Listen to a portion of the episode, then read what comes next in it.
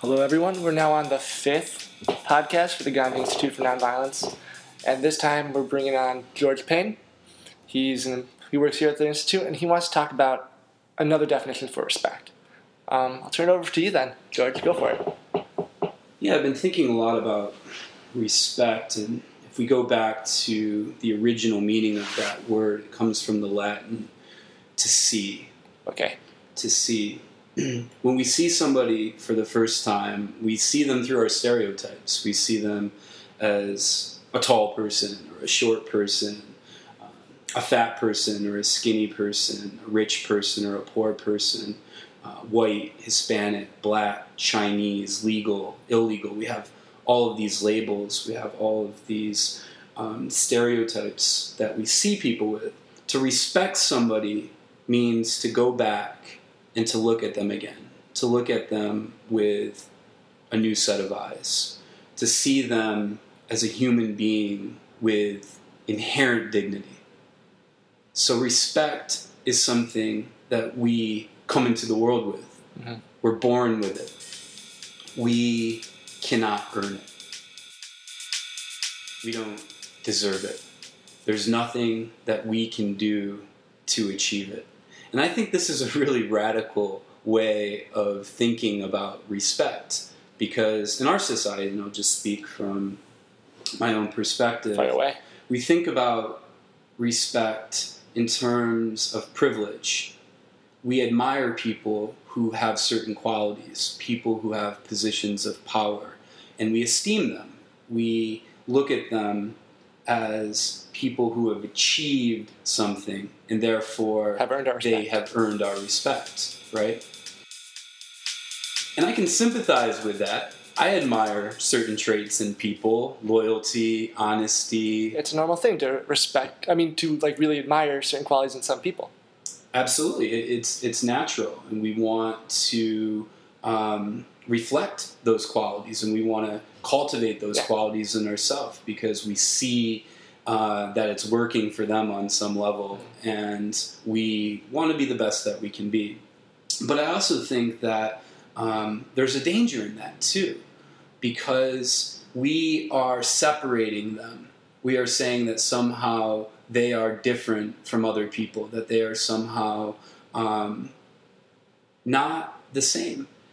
And whenever we start to separate people, whenever we start to put people in different um, classes or, or, different castes, when we start to say that this person um, is here because they have achieved this and this person is down here because they haven't achieved that, all of a sudden we have created a division. All of a sudden we have um, assumed that some people are better than others. And that right there is the seed of all violence Wherever there's hierarchy, there is the seed of violence. Um, and I also think there's a danger in assuming that people need to do something for you in order for you to respect them or to admire them.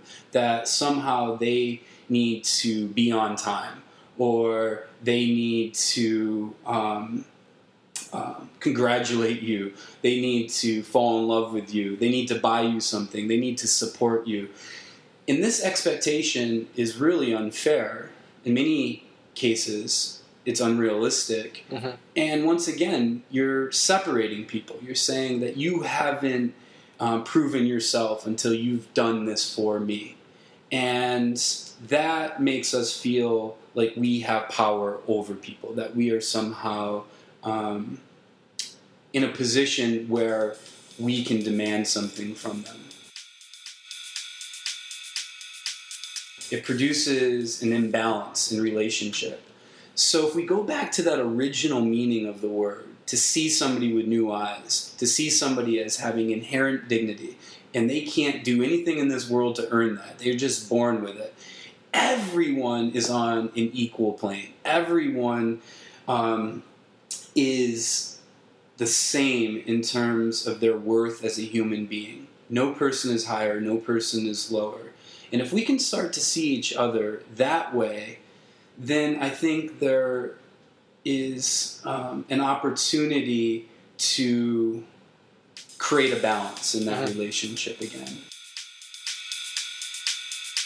We just need to remember no matter how much we want to strive towards perfection, no matter how much we want to cultivate these virtues inside of us, that we will never be better than somebody else. No matter how honest we try to be, no matter how skilled we are at a job, no matter how much we love somebody, um, no matter how patient we are, we're never going to be better than somebody else. We're always going to be equal. And it doesn't matter what somebody does, whether they commit a crime, whether they get locked up in prison, whether they even murder somebody.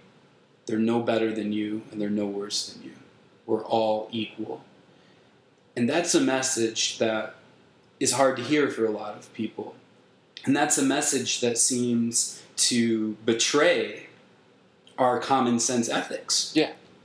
You know, It's- it's, not what's being taught in schools. No, it's I- not what's being taught in churches. I know I tell like three kids today, like, you're not showing me respect. You have to earn respect. So, any number of those things. I do it at least once a day, and it's just yeah, it's not how we perceive respect at this point. The way you're talking about it. It's a radical way to perceive respect, but it's a way that stands up for radical equality. It- It's a way that puts our priorities right, in my mind, in my opinion. Um, it's no longer about you know what you can do for me, what you need to do to prove your worth to me. It becomes about um, how much can I honor and love you, no matter what you've done. How creative can I be in finding ways to keep our relationship going, even though it's really difficult, it's Yeah. really hard? How can I keep the conversation going, even though you said something that I find disturbing, or you've said something that I find um, even immoral? Mhm. If I don't see you as somebody who's lacking respect, if I don't see you as somebody who has to say the right thing or do the right thing or be the right person in order to keep that conversation going, then I have the ability to hear what you're saying and to see you without all of those, um, how shall I put it, um, expectations. It frees you. Yeah, it frees you. That's right. It, it's liberating. Like I don't have to have any expectations Mhm. at all because whatever you say, whatever you've done, whatever you stand for in this moment, I respect you as a human being. Mhm. That's all that um, can be guaranteed. I don't have to agree with what you're saying. I don't have to like what you're saying. I don't have to support what you're saying or even embrace what you're saying. But I believe that you have the right to say it. And that is the core of our democratic system. That's the core of, of uh, civic, you know, democracy. Honoring somebody's disability to be, and whether you agree with it or not, that's important. Yeah, absolutely. And, and, and truly just honoring people's self worth no matter what, even if it comes at an expense to you, even if it becomes dangerous. That's when we are truly tested. That's when our faith is put to the test. That's when nonviolence happens. You know, Gandhi said it's easy to be nonviolent with people who agree with you, who congratulate you, and who are by your side no matter what, who um, are totally in alignment with your own values. That's not nonviolence, Gandhi said. Nonviolence comes when people threaten your values, when, When people's viewpoints put you in an uncomfortable position, or when people are even jeopardizing your own personal safety, and you can still respond to them with love, compassion, courage, and respect. That's nonviolence. That's nonviolence. So that's why I'm so um, interested in in uh, salvaging the true meaning of this word um, and preserving it Mhm. and and and teaching it to as many you know people who will listen. Um, because for me, it's the core of nonviolence. It's the core of nonviolence. Um, the more we talk about respect as uh, something that needs to be earned or something that needs to be demanded, we are uh, introducing a power imbalance in the relationships that we have with others that um, produces conflict. Yeah. Inevitably. Inevitably. So that's what I have to say about respect. Now that makes a lot of sense, and it's, it's a lot to think about because it's not how we conceive. It. I think I've said that before. It's not how we conceive of it at all. But thanks for sharing your time, George. Really do appreciate it.